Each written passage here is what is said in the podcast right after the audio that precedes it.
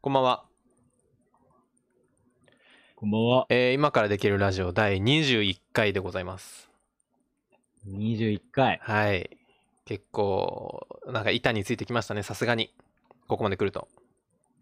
さすがにね。はい、さすがに。まあ、最初から別にそんなに緊張はしてなかったですけど、なんかうこう、ん。確かに。緊張感なくやってきた。はい。 喋りに慣れてきた感はちょっとありますね。ああ。なんとなく。なるほどね。なんとなくですけうどん。はい。トークみたいこう、はい間を作らないとか。な。ああ。はい。そうね。た多分割とまあ作っちゃう。はい。まあ、作りますけど、いいんですよ。えー、なんか、塗り替えさん、重要な役を、受けたまわったという話を聞いたんですけど。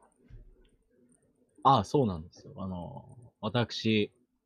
あのですね、友人のですね、はい。あのーまあ、とある儀式のですね、司会を、 とある儀式。とある儀式のはい司会をね、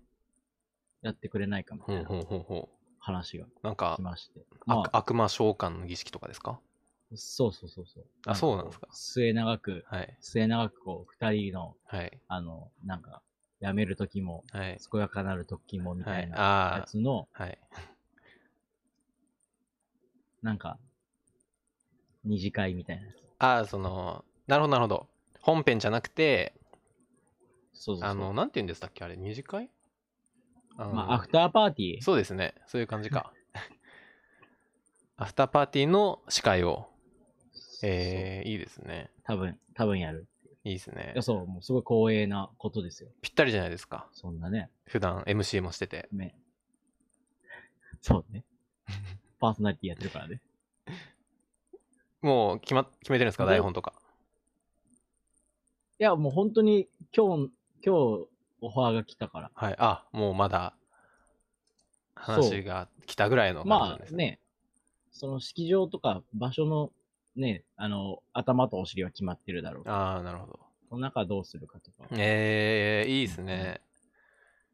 まあ、言うてもね、進行することですから、司会はね。ワクワクしてきました。はい。ありがとうございます。まあ、どんどん滑っていきたいと思います。滑っていきましょう。滑ってなんぼですからね。はい。というわけで、はい。タイトルコールいきましょうか。そうですね。はい。いいですかせーの。今から今からできるラジオ 今日は会いましたね。せやな。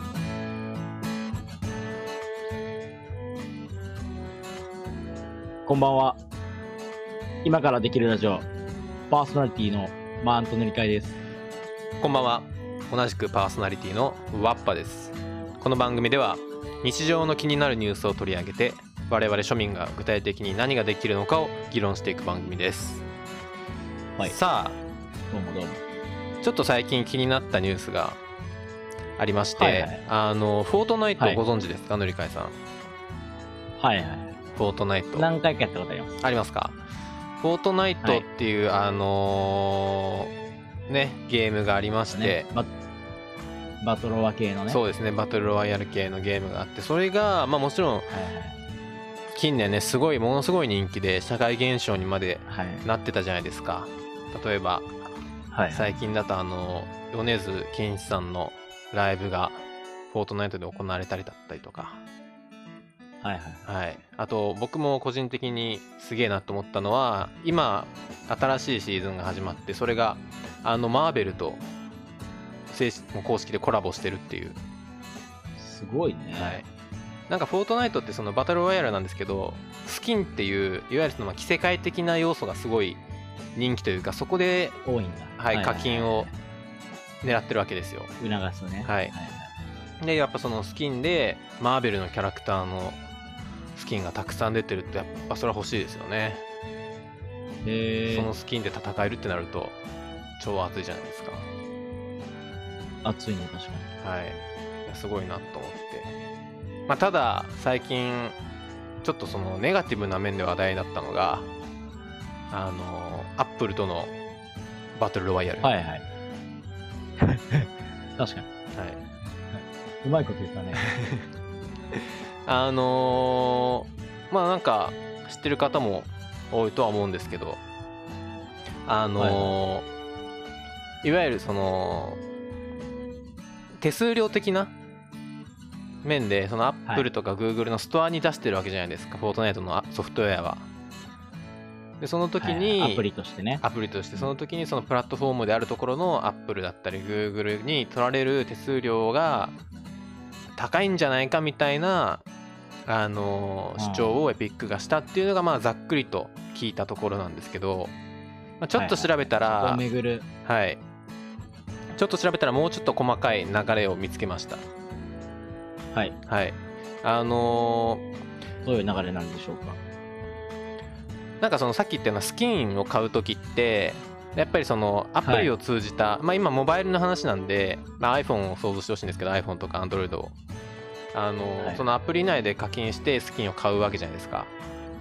でそうするとその時にもやっぱりその課金それぞれについても Apple とか Google の手数料かかるわけですよプラットフォーム手数料がはい。それを回避するためにそのフォートナイトの運営会社であるところのエピックさんがエピックゲームズさんがあの独自の課金システムを作ったらしいんですね、そう要するにそのアップルとかグーグルを介さない課金システムを、はいはい。あれ、なるほどね。はい、要はその多分、フォートナイトのアカウントをなんか作ってもらって、そういうことだと思いますで、なんはかい別のサイトで、その、決済をしてもらったら、そこに紐づいたアカウントが、ゲゲームで紐づいたアカウントの中に、はいその、アイテムとか、あれだよね、ゲーム内通貨がはい、入るようになるみたいな。そういうことだと思いますでまあそれが、い、あのいやいやいやいやそんなん規約違反やんってことでアップルとグーグルがアプリのストアからフォートナイトを削除したでその削除を待ってましたとばかりにエピックはアップルとグーグルを提訴します、アップルとグーグルもなんだ。うん、Google も提訴というふうには書いてますねマイナビニュースさんの記事なんですけど、でなるほどあのまあその提訴の内容としては「フォートナイト」の配信再開とその自分たちで作った独自の課金システムのオプションを認めてもらうことを要求したとはい。うんでついでなんですけどあのフォートナイトが我々はアップストアと全面的に戦うぞというのをこう示すかのようなパロディムービーを公開したとはいは「フリーフォートナイト」い。どういうパロディあパロディっていうのはあのーなんか1984年のあのマッキントッシュのテレビ CM、アップルのあのパソコンのマッキントッシュのテレビ CM があるみたいで、まあ、僕はちょっとすみません見たことないんですけど、それをちょっとパロディして、そうですね。それをパロディして、まあ、フォートナイトのプレイヤーたちに、こう、共に戦うことを求めるようなビデオをへえ。作成したと。で、これ、なんと、今話したほど、1日の間に起こったらしいです。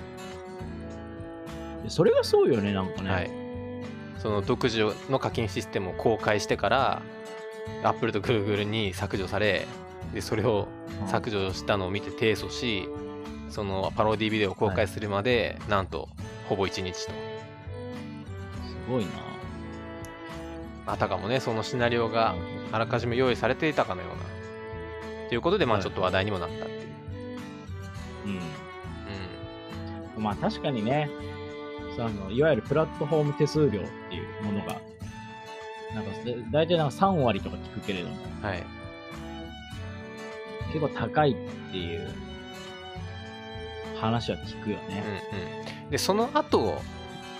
の話もありましてまだ終わってないんですよそれがあってほうほうあのーその後の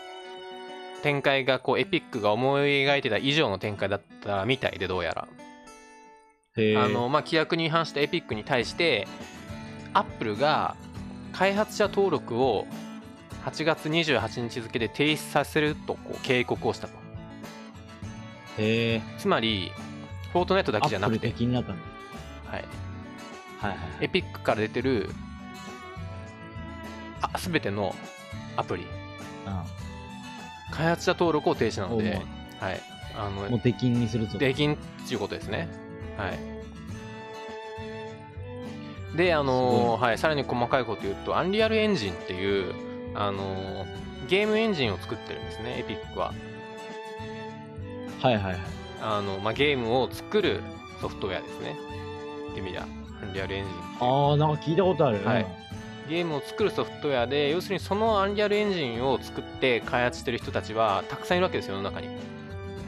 エピックだけじゃなくてはエピックじゃなくて、そのアンリアルエンジン使ってゲームを開発ししててる。る会社だったり個人の人はたくさんいるわけですよ世の中に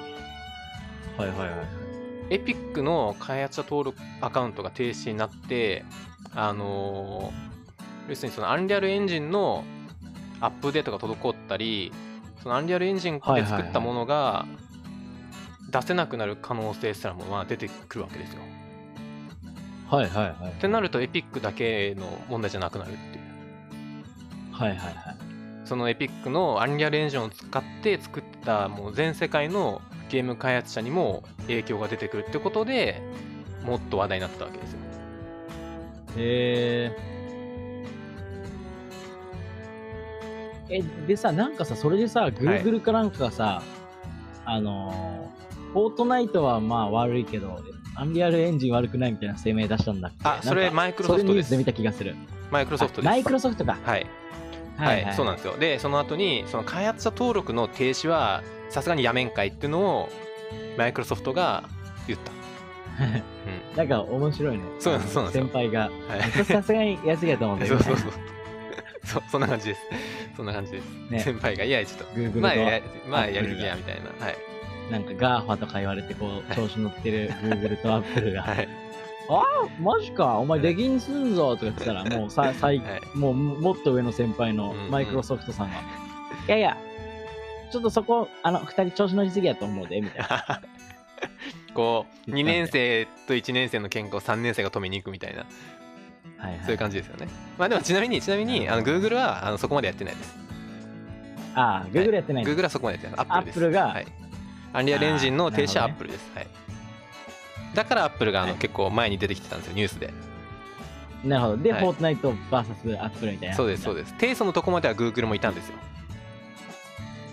すなるほどね、はいなんかちょ今はどうなってるとかってあるの今はえっとどうなってんだっけなそこ大事ですもんねそうそういえば今はどうそなってこ大事ですもんね今どうなってんだろうるエピックやばい今検索してます間が間ができるラジオにエビックに、エビック、今どうしてるやばい裁判所に要請して、どうなってる今どうなんだろう9膠月6着日状態なのかな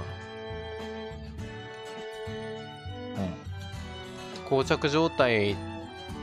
ていう感じすらもうん法廷闘争の第一歩はっていうあの記事もありますけどん。はいはい。あのまあそもそもそのやっぱりアップルスターの規約にアップルスターを返さないような支払い方法を用意することは認めてないわけですよ。はいはい。うん。どうなるんでしょうね。なのでまあ会社関東停止することを通告したけど確かその停止はまだあの保留になってたような気がします。なるほどね。あされてるなわるすいまほせどんな。ゲームの配信停止されてます28日にあ、されてるんさだ。れました8月28日にされましたえ、じゃあさ、スイッチとか PS4 のはポート使ナえイますトは遊べるのはいそうですあ、なるほど。えっと、じで、ゃあえっそれで遊ぼと、配信が停止されてるだけなんで、えっと、Apple、iPhone のフォートナイト使いはします。ただ、アップデートができないってことです。はいはいはい。はいなるほどね。自分のスマホから消しちゃったら。ら、もう入れられなくなるっていう。はいはい。新しく入れる人は無理っていう感じですね。はいはいはい。これさ、はい思うんだけどさ、いや、なんか結構、日本のゲームとかでも、はい。あの、うまいことやってるとこあって、はい。例えば、あの、自分の、まあ、身近な例だと、アイドルマスターシャイニーカラーズっていうゲームがあるんだけど、はい。それは、えっと、まあもちろんそのアップル上でもはい。やってて、で、Google 上でもやってんのね、はい。ゲームを。はい。展開してて、で、あともう一個、あのーなんだ、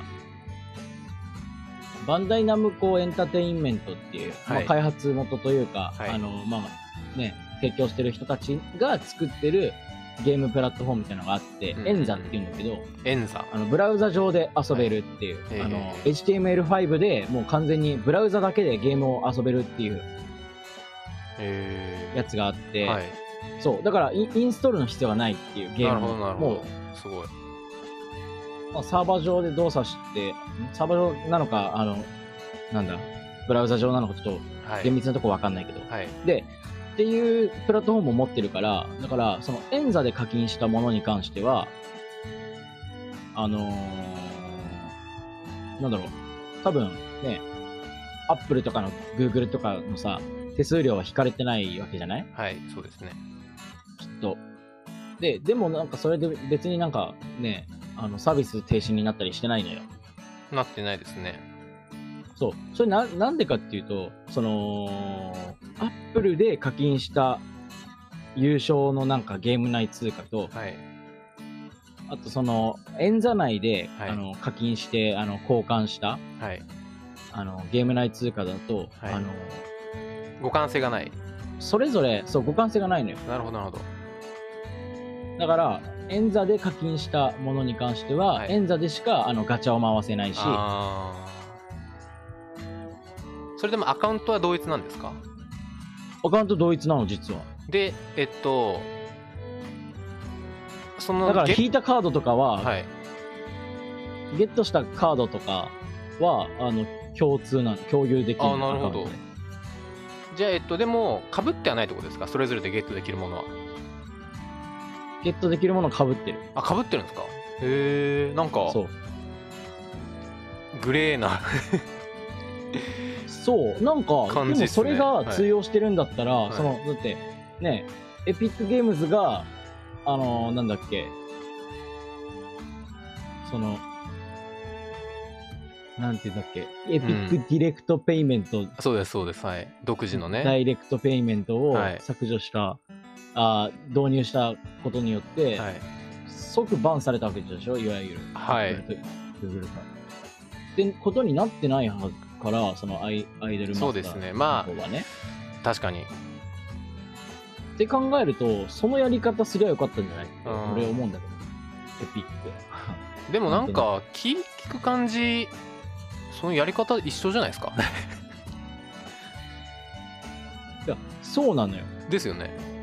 なな何が違うんだろうと思って。ですよねなんか一見違うけど、うん一緒じゃないですかそれそう。いやあのーまあ分かんないです市場規模がまず段違いに違うっていうのは多分そうですしうんうんうん。フォートナイトとまあきっと違うんですよ桁は断然ね、な、あ何が、そ、そう、何が違うんだろうと気づ思って。いてないだけと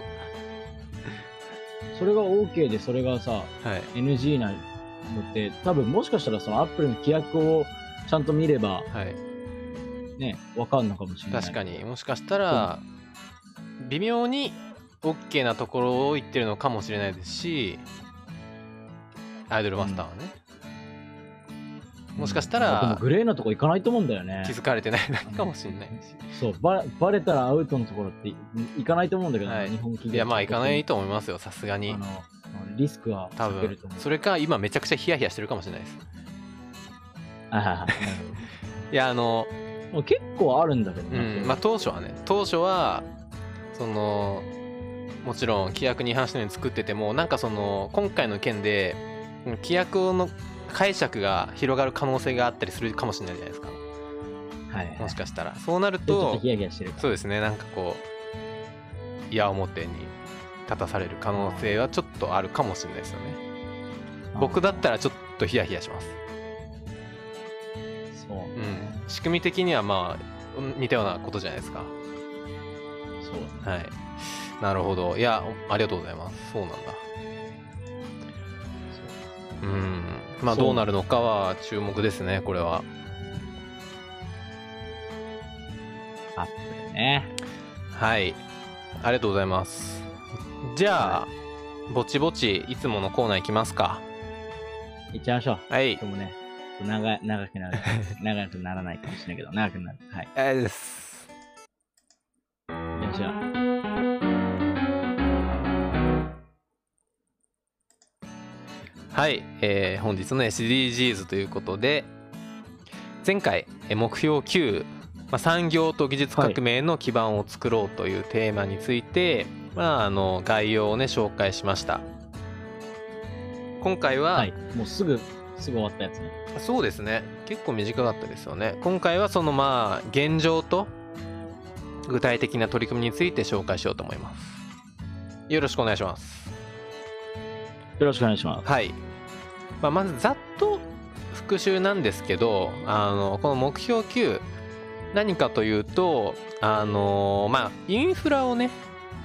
整備してそのでインフラっつってもレジリエントなっていう言葉が出てきたと思うんですけどあのはい。回復力のあるその何か災害だったり不景気でこう一回破壊されるようなことがあっても復復元力のあるああらかたすぐ戻ることのできるインフラをあの整備するっていうこととまあもちろんそれでありかつ持続可能な産業がし推進されるっていうようなのがあのこの目標級ですね。はい。はい、でイノベーションをバリューチェーンをね、そうですねサプライチェーンってこう間違えた んでね。はいまあ、ちょっと難しい概念ではありますけどねあの、まあ、そのそんな感じの目標になっておりますで現状なんですけど、えっとまず現状。はいちょっとじゃあ1個ずついくんですけどまず、まあ、そもそも産業化産業化言ってるけど実際どんくらいできとるんやっていう、はい、2015年に打ち出されて2030年までのこのアジェンダっていうふうに言われてますけど今この2020年時点でどうなんやっていうところなんですけど、えーまず一つ後発開発途上国の産業化は、えー2030年に達成できるペースに及んでませんえはい、これはちょっと残念なお知らせなんですけどそのペースにはないらしいですそっかどうやらえなるほどね。はいまあ細かいねあの何ドルとか何ドルとかそういうのはもう飛ばすんですけどまあざっくり言うとはい。残念ながら今はペースは遅いとちょっとマッハにしていかないといけないけど、ちょっとね2020年が想定してた2020年じゃないからいやー、そうだよね。ってか、はいそうだよね。なんかその辺考えると多分 SDGs って、でもでもこほぼの達成できない。この及んでないの2019年の時点です。はい。はい。ペース遅れてるの2019年の時点での調査なんで、まあコロナはこれに関しては関係ないと。えただ、コロナがあるだったから多分もっと、もっと遅れるんだろうなっていねう。新曲が。はい。っていうところですね。はい。はい、で、まあ、また別の現状の話なんですけど、えー研究開発への投資が大事って話があったじゃないですか。ありましたね。はい、そのやっぱりインフラを整備したりその国のあの産業化を図る上ではやっぱその研究開発大学での研究だったり研究機関への投資が必要だと大事だとで、まあ、それについての話なんですけど、えー研究開発への投資は全世界でまあ2兆ドル2016年の話ですけど、2兆ドル投資されておりますで、えー、とそれってうんどんな感じなのって言われると2000年の時点では7400億ドルぐらいだったのが16年で2兆ドルまでなってるのでまあ増えてると言っていいという感じでございますはいあ、じゃあ結構増えてんだね。結構増えてます研究開発への投資っていう意味ではあの増えてる状況でございます研究は進んでると見ていいのかなと思いますしっかり素晴らしい。はい。で、えっと、ま、またちょっと別の現状なんですけど、はい。えー中度、中度高度先端技術部門っていう言葉があるんですね。ほうほう。知ってます何のことか。聞いたことありますかこの中度高度。いや、もう全全然ない研っす究技術部門っていうのこれ何かというと全然ないです。あ違う中度高度先端技術部門だ調べてますあのインターネットの技術とか主に主にネットワークの技術だったりあの、まあ、最近で言うとあのあれかなその 5G の通信の技術だったりとかあとは IoT だったりの技術とこう、まあ、イメージしてもらって大丈夫です 3D プリンターだったりとかあのーまあ最近の最近よく言われてるような技術ですすげえ雑ですけど雑だよ。はい 出てこないんですもんえ高度ー、で先それが端技術部門って調べてもあそれについての話なんですけどうんそれが、えっと、世界全体のあの産業あ製造業付加価値の45%がそれになってますそれに当たってます候補。それはいいことなのかいいこと45%という数字がいいか悪いかは何とも言えませんなはいはでいい悪いとかではないですそうだよって話です一旦い。なるほど。ただ、まあ、こう重要なのはあの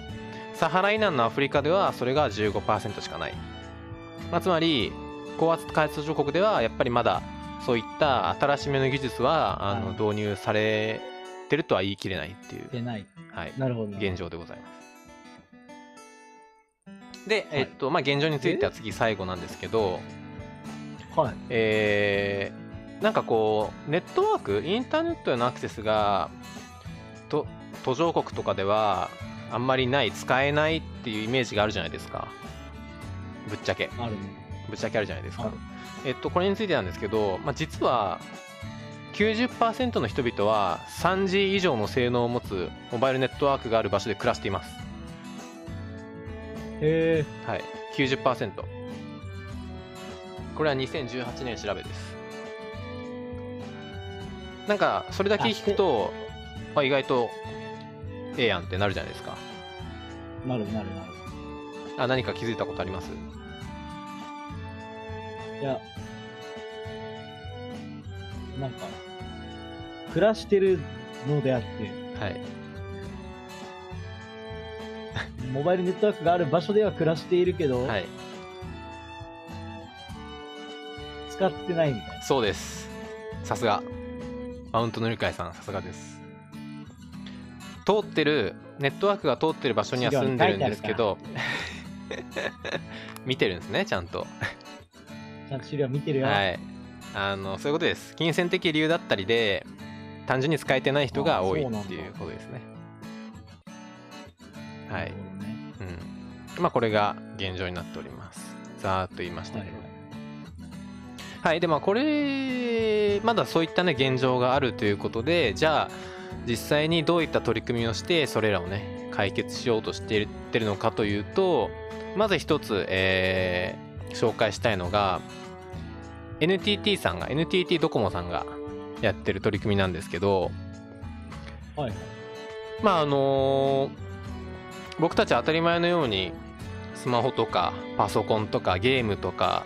インターネットにつなげていろんなものいろんな情報をやり取りしてるじゃないですか。やってます、ね。はい、それってあのーまあなんかインターネットにつなげるっていうイメージを僕たちはなんかこ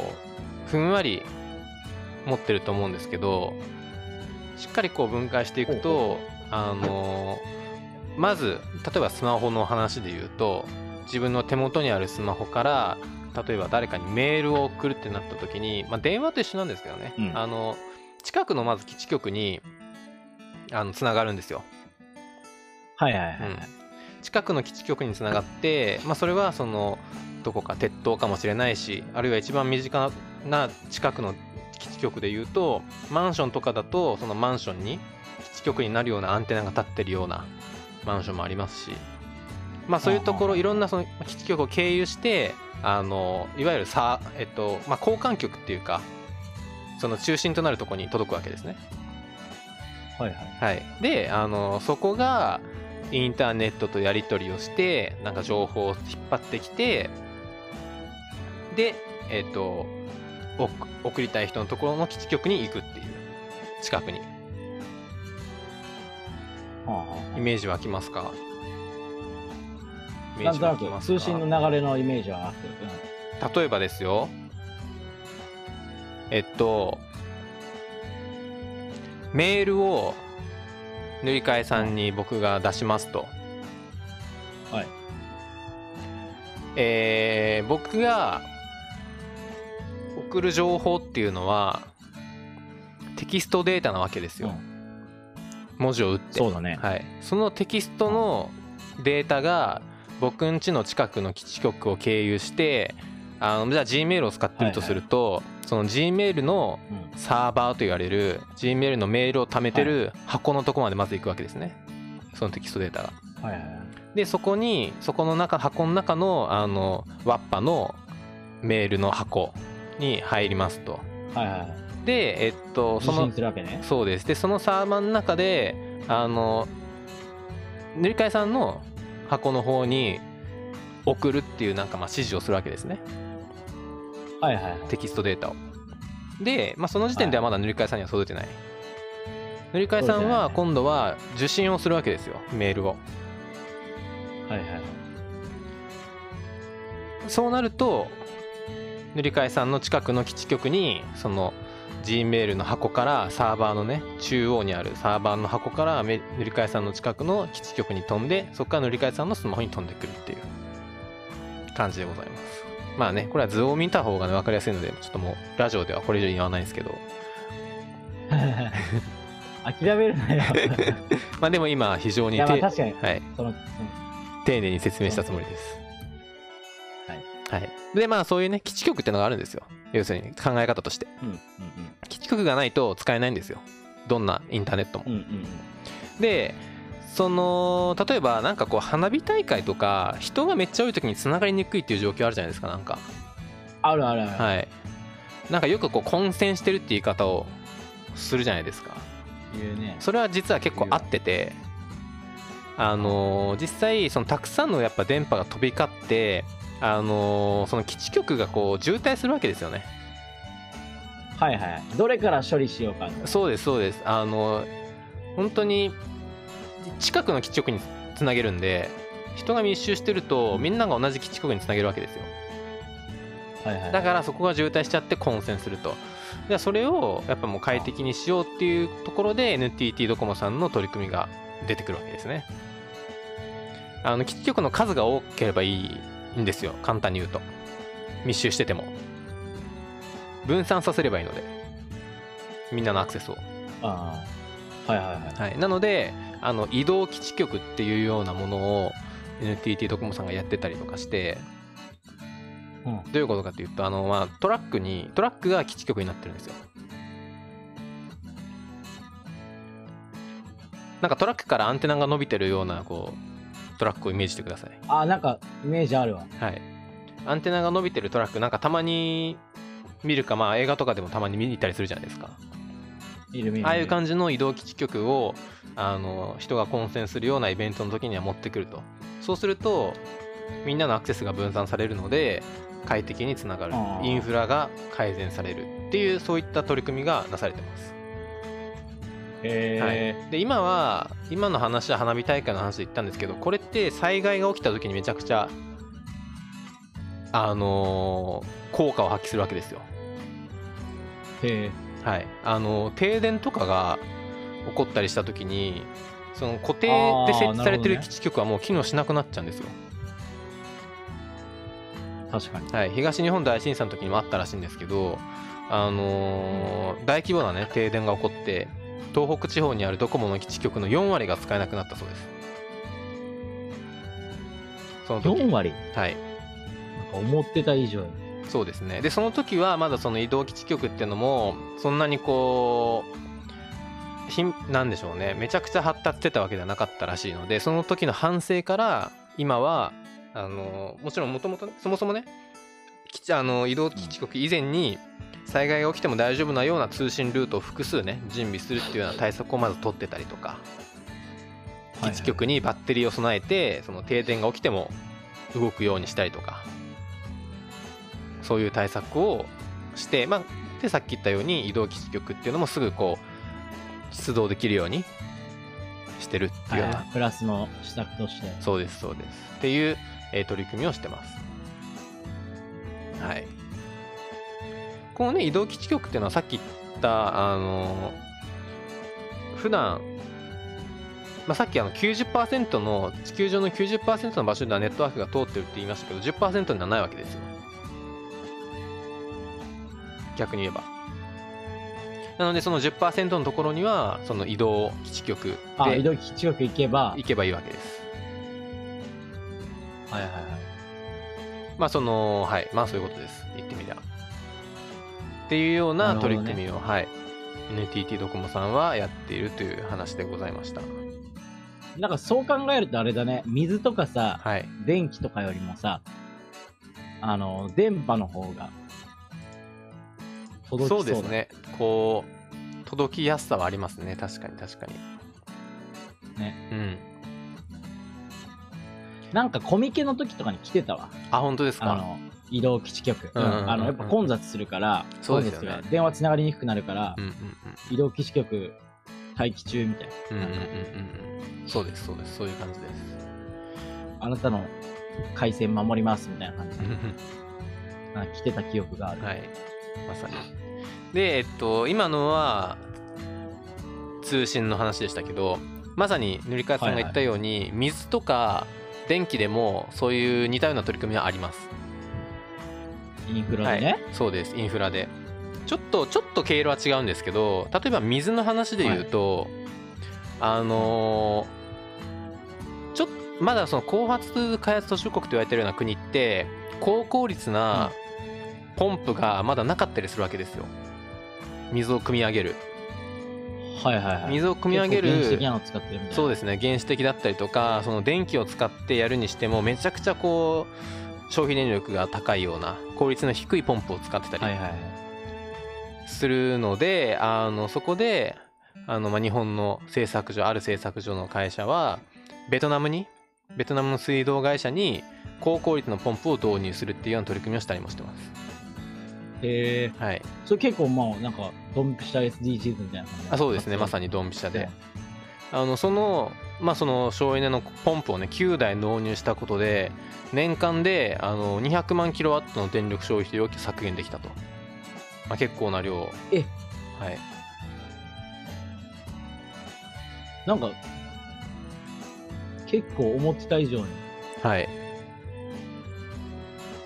そうなんですよ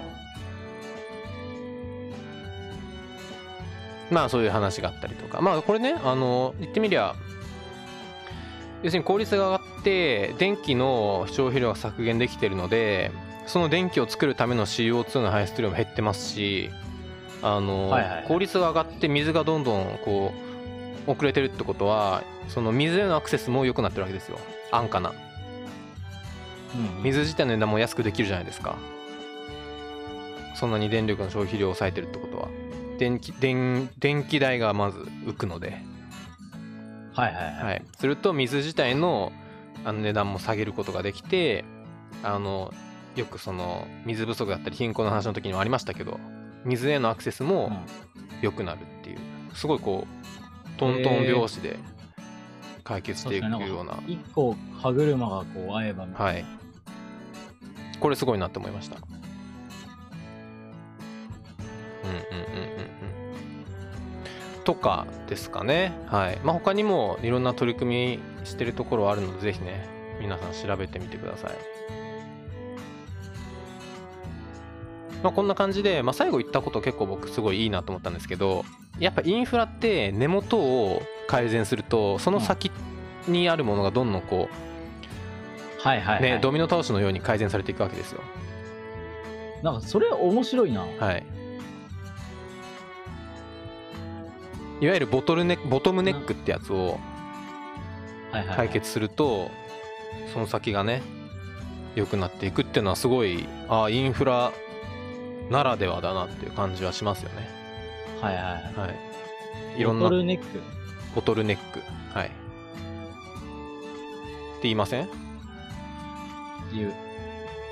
ボトルネック。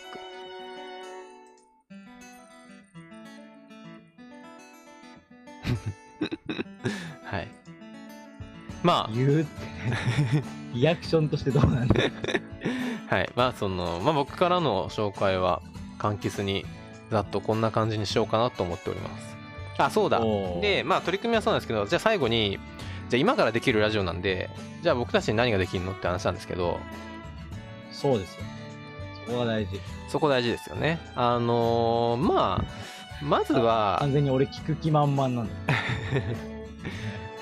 まあインフラの話で言うとまあよく言われるのはあの節水だとか節電だとかまあそういうのはなんかいやいや一人やったところでと思うかもしれないですけどやっぱ積み重ねがね大きなものになるのでそういうのはやっていこうっていうのはまず一つありますしあとはさっき言ったようにその基地局の話だったりって意外と知らなかったりするじゃないですか。知らない。はい、インフラの仕組みをまず知るっていうことが大事かなと思いまして、ああ、確かにね。はい、例えばその身近な知とらないな、我々。はいそうですよね身近なところで言うとその自宅のねトイレの水ってどうやってどのように供給されてんのとかまあどうどう来て逆に確かに確かどうどう来てその逆にその出ていく下水ってどう処理されてさどう処理されてその処理された水はどうまたどこをこう経由して回っていくのかみたいな話とにかああるいはその、まあ、さっき言いましたけどインターネットでどうつながってるのかとかその基地局を経由してる云々だけじゃなくてもより深いとこまで行けるといいですよねそのサーバーってなんかたまに聞くけどなんなんっていう話とかーはいははい。い、その仕組みというかね自分たちこう LINE とかね Twitter とかするじゃないですか、やってる。はい、あたかもそのあたかも例えば LINE ね塗り替えさんとやるときにあたかも僕のスマホから塗り替えさんのスマホに直接テキストが行ってやり取りしてるかのように見えますけど LINE をしてる間ははいはい。決してそうじゃないっていうねところその裏ではどう通信が行われてるかってとことかは調べると面白そうじゃないですか結構確かに。うんとかまあ通信だけじゃなくて電気ねそもそも電気ってなんかコンセント挿したらいろんなマシン使えるけどそもそもなんやねんっていう話とか電気ね。電気電気うんなんか、確かに中学、高校で割と自分はきちんと勉強した方だから、はいなんか、はいあれだけど、でも、そうだよね。通信ってさ、結構さ、はいもう、あの、いわゆる情報のさ、はいなんだろうね。専門になっちゃうじゃん。本当にそうですね専門知識になっちゃうじゃない。はいって考えると確かになんか、で、なんか、なんだろう。いわゆる、なんだっけ。えっ、と、V、はい V あ、I イコール RV みたいな。あはいはいうんう んあれですよねアンペあアあいとうさ、なんか、はいアンペアと、はいそう、電気抵抗とか、はいそういうのはまあ、知ってっけど、いや、肝心なのはその先で、その電気がどう流れてどう作用してるかだよな、みたいな。そうですねそうですねまあその理系的なねその電子の動きだとかそこまでやれってわけじゃないですけど、まあ、例えばお家にブレーカーってあるじゃないですかうんうんうんブレーカーってある。あのブレーカーってそもそもなんであんのとかはいはいはい。あの停電した時にブレーカー落ちててそれを上げるとまたついたりするじゃないですかうんそれって、どういうことなんとかはいはいはい。あとそのもブうそレーれはもうあれよ。サージで。サージで電化製品いかれないためよ、ブレーカーをだ切大丈る。夫ですかちょっと怪我しないようにしてくださいねえ、どういうこといやあの大丈夫ですえ大丈夫ですけ、怪我、どういうこあのー部屋ごとに分かれてたりするじゃないですかブレーカーのあのスイッチってとはいはいはい。なんで部屋ごとに分かれてるのとかね確かに。なんでそうちょっと調べてくださいあわかった。確かになんでなんだろう。あでも消費電力がこう超えないように。なんで僕このういう悩みましてんだあろう僕の知る限りでは例えば停電が起きた時に全部つながってるともう真っ暗になるじゃないですかはいはいはい。真っ暗になるっていうかえっと全部ぶっ壊れた時に困るから全部一応に繋がってるとどっかでそのブレーカーをを落とすことでその断ち切るっていうポイントがいくつかないと全部いかれた時はいはいにはい全部いかれちゃうのでその繋がってる電子機器全ていかれちゃうので全部屋の被害を最小限にとどめるっていう意味合いは聞いたことがありますなるほどね。はいクモの巣みたい。ああまあ近いかもしれないですね蜘蛛の巣にはいそのあえて壊はい、れるところはもうちゃんと壊しちゃって。そうですただね、その破滅が連鎖しないようにする。そういうことですねそういうふうには聞いたことがありますまあそういうふうにインへフラと一口に言ってもいろいろねあるのでーはいはいはい。調べると面白いと思いますよガスとかね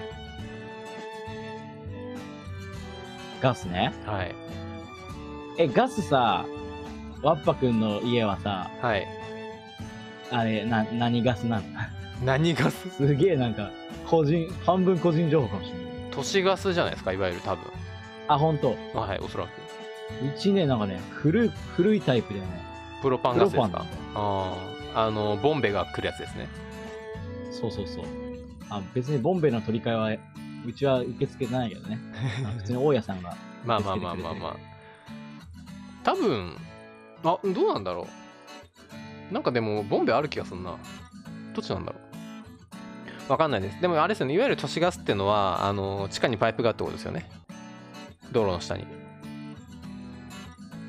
そこ通ってきてるのが都市ガスですよね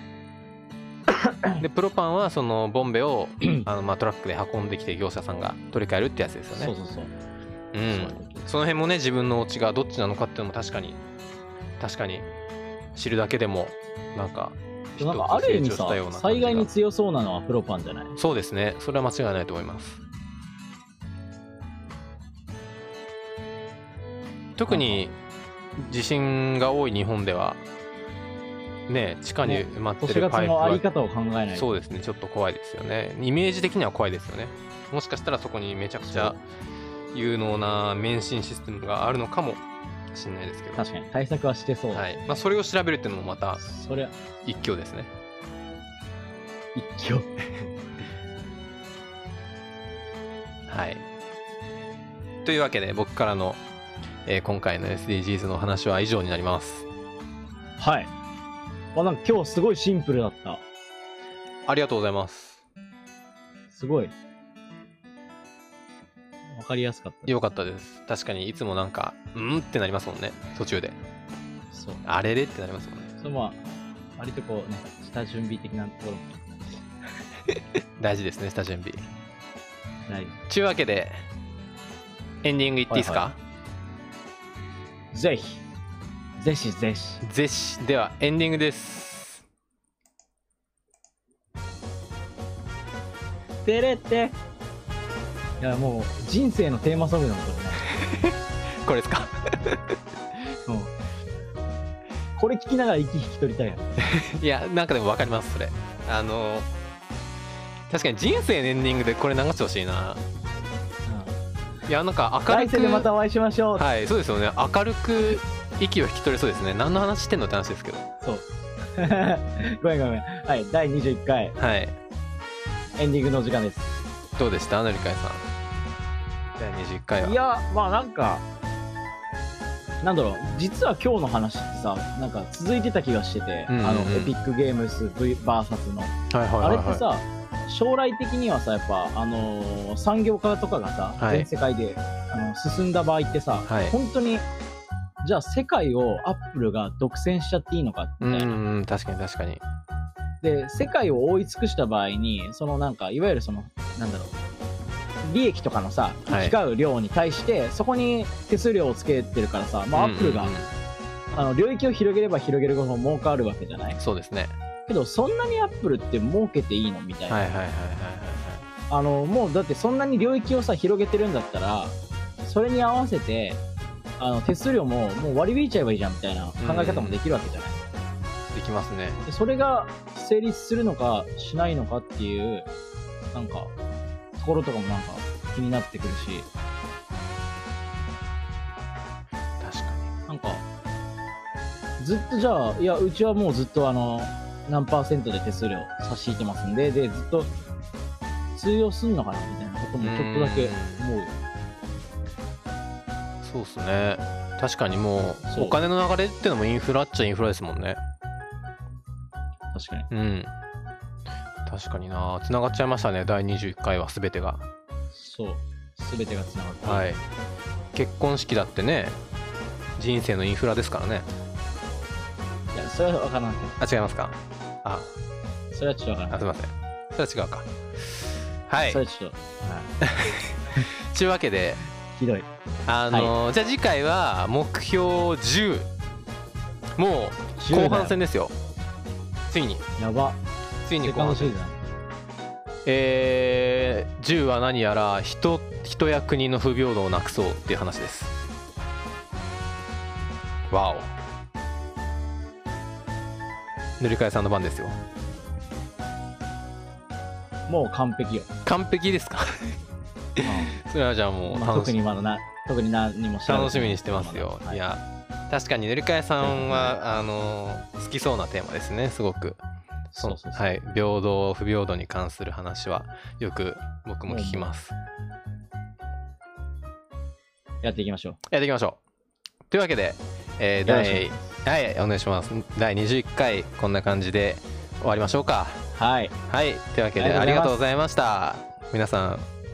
良いまた週末をはい 良い